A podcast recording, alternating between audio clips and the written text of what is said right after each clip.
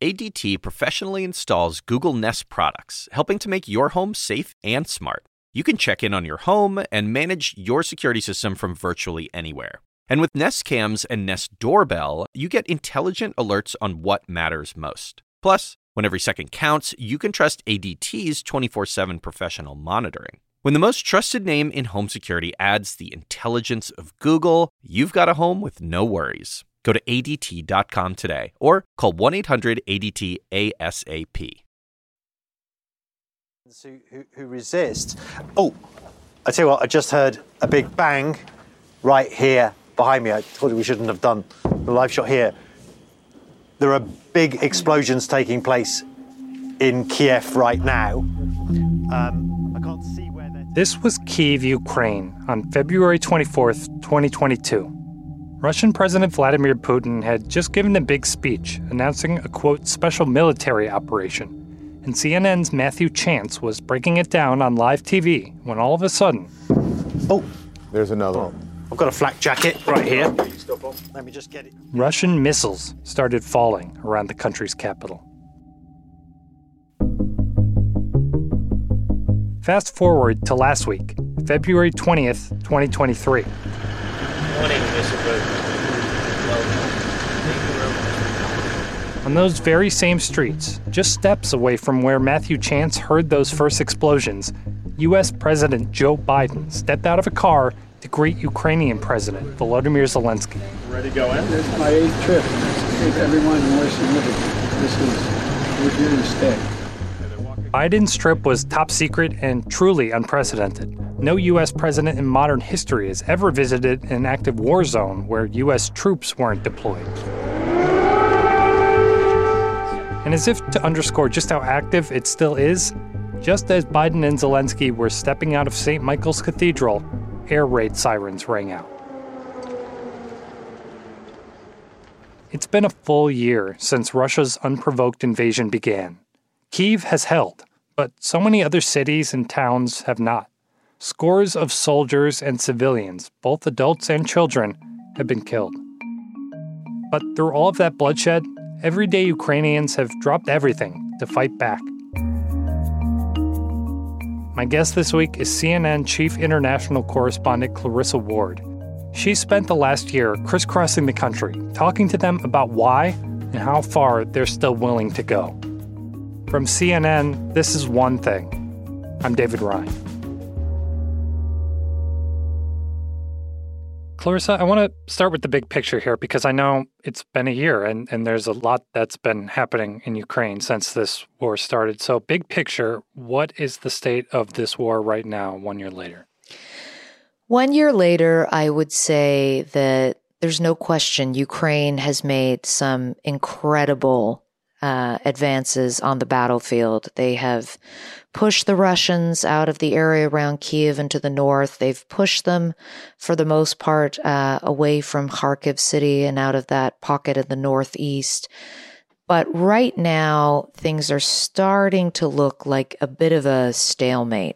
It's a bit of a grind, particularly in the Donbass region in the east, where there has been very heavy fighting. And the Ukrainians have been really struggling to keep the Russians back. The Russians have been pushing very hard and are making incremental gains, but gains nonetheless. And so I think it's one of those moments where everyone's trying to figure out what the next step is in order to try to regain the momentum. And I remember in the early days, so much of the conversation was around Russian ineptitude, you know, just how unprepared their troops seemed to be. But what about the Ukrainian side? Like, how have they managed to exceed expectations in the way they have? I think what's extraordinary about the the success of Ukraine when you look at this David Goliath dynamic and then you realize that much of that can be attributed to ordinary Ukrainian citizens who basically put their entire lives to the side and just did whatever they could in order to contribute. When was the last time you had a day off? Like Olha Shpak? You look very confused by that question. February 23 evening. Who is a woman who was a whale scientist by training who lived in um, Moscow since the 1990s and came back home a couple of days before the invasion because she didn't like the way things were going and looking. We distributed a lot of food. Uh, it was mostly food and drugs because people desperately need drugs. It was cold, so some pe- people were cold, children had flu. and now spends 24 7 running this volunteer organization, working to help ordinary Ukrainians who are living in some of these really hard hit, recently liberated areas where there isn't enough food, there isn't enough heat, there isn't electricity. Every day is very different because it's it's so unpredictable. What She also does a lot of work with the military, trying to get them supplies that they also need on the front lines. So you've been in and out of the country for the past year. What is that resolve, that fight from the Ukrainian people? What does that look like? What have you seen? Back in April of last year, we spent some time in the northeastern city of Kharkiv, which was getting pounded day in and day out by Russian artillery, particularly in this area known as Saltivka, which used to be a bustling residential suburb home to an estimated 300,000 people, and now have become kind of the de facto front line.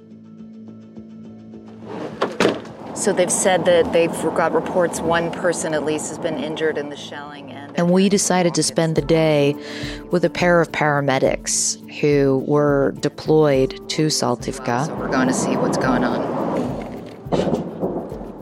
They got a call about an injured man and who was stuck in a building where there had been some shelling.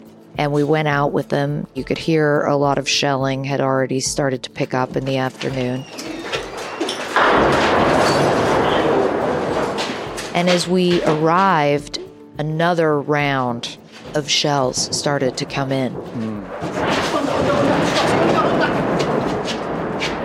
And we took cover beneath the staircase in the entryway.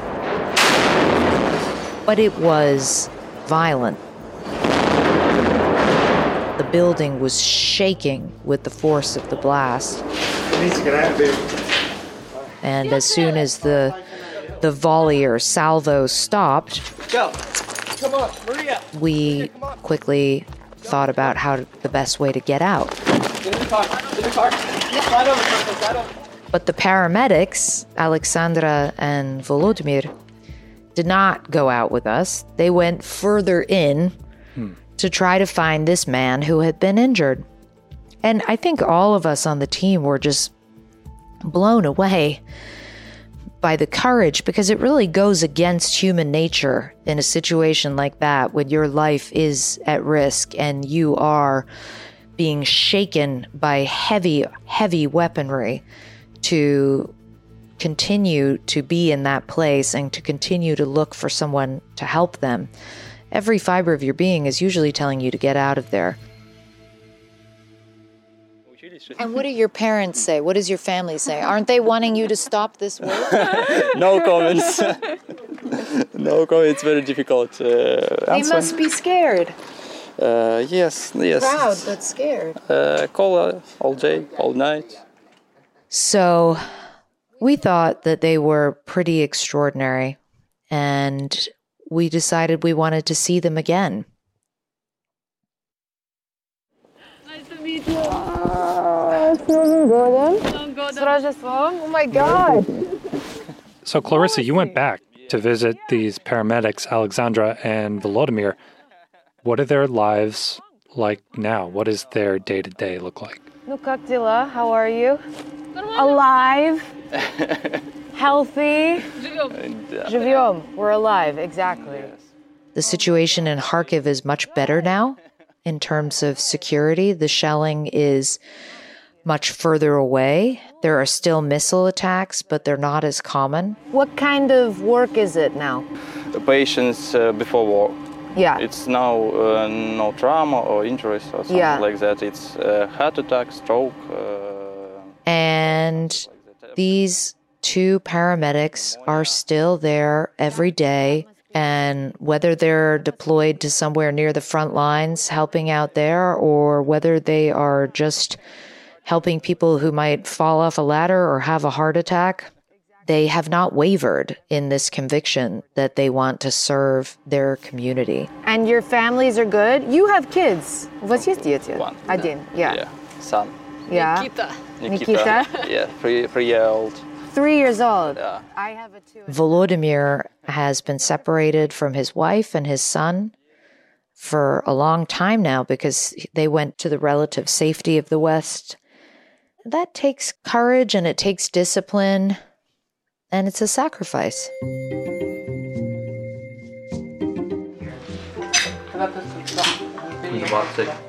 We were invited to go and have dinner with Alexandra and Volodymyr in Saltivka. Only photo. Inside, their home was really warm, and Alexandra's mother was there. Her husband, Ivan, was there. So, you were very worried about your wife uh, before? of course. They cooked a lovely dinner, and we sat around the table and talked about what made Ukraine exceptional. Because I think everybody around the world looks at Ukraine and they say, like, wow, so Yeah. many heroes, and it's like, You don't know how how it's many. The, um, and how Ukraine has been able to do something that I think a lot of people really thought would never be possible, which was to expose the Russian military as a paper tiger and to fend off an enemy that on paper is far bigger and far superior and far richer. Ordinary people became extraordinary. yes.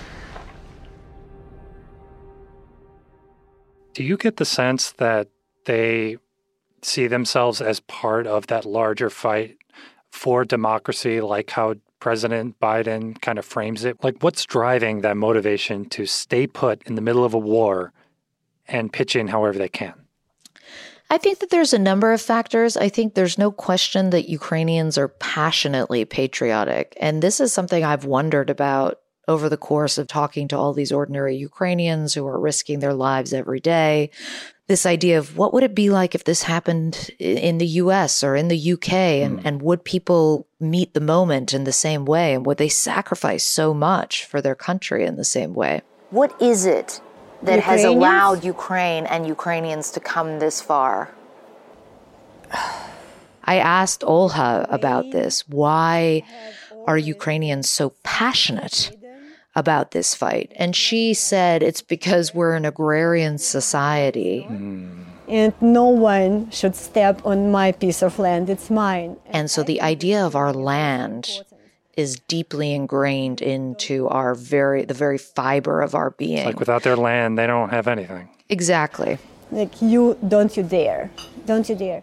And Another part of this that you'll hear a lot from Ukrainians is that this is about freedom hmm. and the idea of freedom and what it means to live in a civil society. And to that end, you will also hear a lot listen, we don't expect you to come here and fight this war for us. We don't need your soldiers or your boots on the ground. We're happy to do the fighting, but we do need your support because ultimately it's for you too. Hmm. So, to that end, what does the next year look like in Ukraine on the battlefield and in homes of everyday Ukrainians like you were in? I think a lot of people are anticipating that there will be some kind of a spring offensive um, on the Ukrainian side and the Russian side. The Russians have more than 100,000 mobilized troops who they haven't yet deployed in theater. And so there's a little bit of anxiety about where they will be stationed and, and what that push will look like. With the Ukrainian side, there's a lot of speculation that they'll make a big push in the southeast, try to get to a city called Melitopol, and then from there try to put pressure on Crimea, which a lot of analysts talk about as being a very valuable leverage point. If you can put pressure on Crimea, you can start to put real pressure on Russia and start to force uh, maybe a political process that would go in your way. Like that might get Putin to the table. That's the idea, if uh, you know, according to some. But more broadly, I think that there is a kind of clear-eyed understanding that the war is probably not going to end, certainly in the next 6 months. And there probably are going to be some really tough times ahead. We realized, like, probably like after two months, two, three months of working, when it kind of like we realized that it's not a sprint but a marathon, and we started to. When you talk to Ukrainians, it's interesting. They'll tell you a lot that they don't think about when victory is coming because that almost makes it too hard. It's like mm. looking at the top of the mountain when you're still a ways down. And this is what we have to do. And then tomorrow will show us what, what our future is. One day at a time. Yep. Yeah. They just focus on moving up that mountain step by step hmm. with the belief in their hearts that that victory is coming at some point, but not trying to attach too much significance to predicting when it's going to come. And you can see a lot more of Clarissa's reporting later on tonight in the CNN special, The Will to Win Ukraine at War. Clarissa, thanks very much. Thanks so much, David.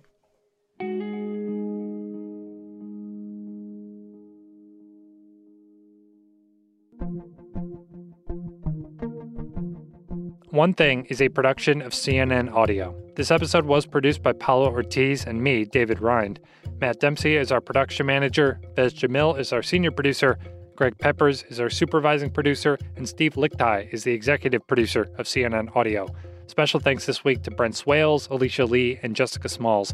And one more thing before we go if you listen to our show every week, we want to hear from you. We want to know how the show fits into your routine, what you like about it, what we could be doing better.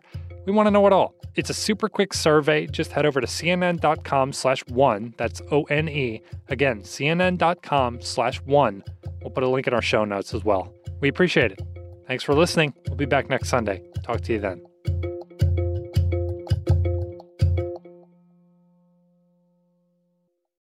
Introducing ADT Self Setup, featuring everything from motion sensors to Google Nest cams. It can be easily installed at your convenience and adapts as your needs change. You can add more products at any time, and your system easily moves wherever life takes you. Plus, when every second counts, you can trust ADT's 24 7 professional monitoring. When the most trusted name in home security adds the intelligence of Google, you've got a home with no worries. Go to ADT.com today or call 1 800 ADT ASAP.